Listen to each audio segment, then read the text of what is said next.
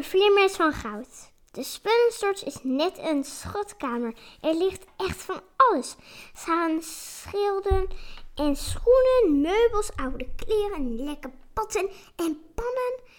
En vreemde spullen, een bol, een bol van staal met gaten erin en stekels erop.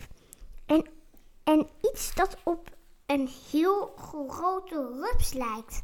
Ze trappen op iets glad dat knettert. Soms rookt er opeens iets. Ze knijpen hun neus dicht, want de, de rook stinkt. Maar er is geen badkuip, zelfs geen bak die groot genoeg is voor een, voor een klein bootje.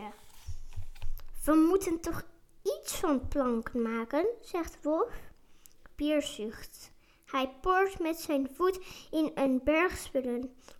Onder een hoop andere rommels ziet hij een stuk hout. Er, er is iets op, op geschilderd. Een gouden vleermuis. Dat lijkt wel de vleermuis van mijn opa, roept Peer verbaasd. Op zijn wapenschild staat net zo'n vleermuis. Heb jij een opa? vraagt de wolf verwonderd.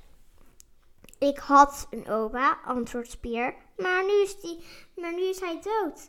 Zijn grote vijand Vlad heeft zijn hart doorboord met een houten pen. En, en daar kan een vampier echt niet, niet tegen. Dus nu is mijn opa dood.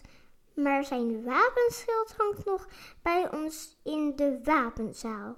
Maar zijn voet, met, met zijn voet schrijft Pier nog wat rommel opzij.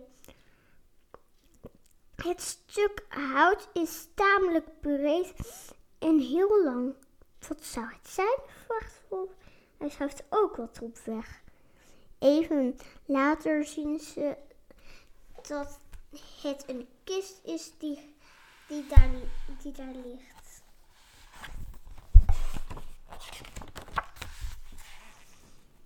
Dat is het bed van mijn opa, roept Pier opgewonden. Elke dag om twee uur deed, deed hij een dutje in die kist. En dan mocht ik de deksel erop doen. Hij begint als een gek te graven. Wolf helpt hem. Even later kunnen ze de slaapkist omhoog trekken. We kijken hem aan alle kanten. Hij is bijna helemaal heel. Alleen de ene zijkant is een beetje gescheurd. Dat kunnen ze wel makkelijk maken, zegt Pieter. Wolf knikt. En van het deksel maken we een drakenkop. Die doen we op de voorkant van de boot. Samen tillen ze de slaapkist op.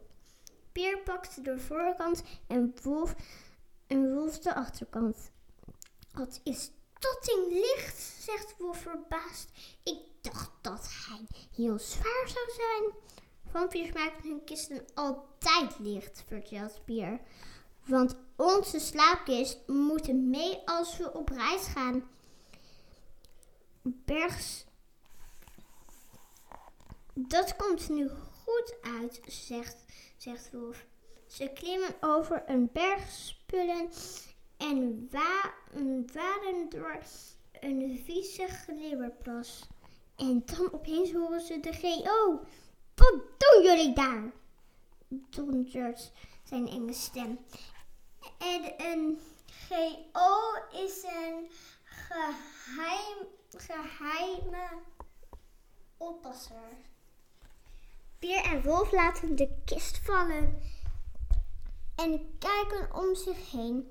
De geheime oppasser moet vlakbij zijn, maar toch zien ze hem niet.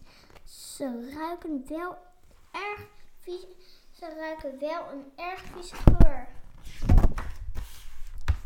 We doen niks. We doen niks. hey Pier, zegt Wolf vlug. We kijken alleen maar wat hier ligt. En wat lieten jullie dan vallen? vraagt de enge stem. Het bed van mijn opa, antwoordt Pier. Dat hadden mijn ouders per ongeluk weggedaan, maar het is, het is van mij. Voor zijn dood heeft opa zijn slaapkist aan mij gegeven. Oh, denkt Wolf, wat kan Pier goed liegen?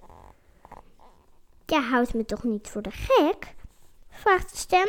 Nee, natuurlijk niet, zegt Pier. De kist is echt van mij. Wat op de spullenstort komt, mag niet meer weg, zegt de GO. Maar voor één, maar voor één keer zal, zal ik doen alsof ik niet zie. Rennen, rennen jongens, vlug voor, voor ik mijn ogen weer gebruik. Pier en Wolf grijpen de kist en hollen weg zo snel als ze kunnen. Bij hun boomhut stoppen ze pas. Hijgend gaan ze op de, op de rand van de kist zitten. Sinds wanneer is die slaapkist van jou? vraagt de wolf lachend. Sinds we hem hebben gevonden. Even kijkt Pieter ernstig, maar dan begint ook hij te lachen. Gelukkig weet de GO niet wat we ermee gaan doen. Anders had hij je vast niet geloofd, lacht Wolf. Zullen we nu maar, maar verder gaan? Pier knikt. We brengen de kist naar het meer. Daar op de oever gaan we hem verbouwen.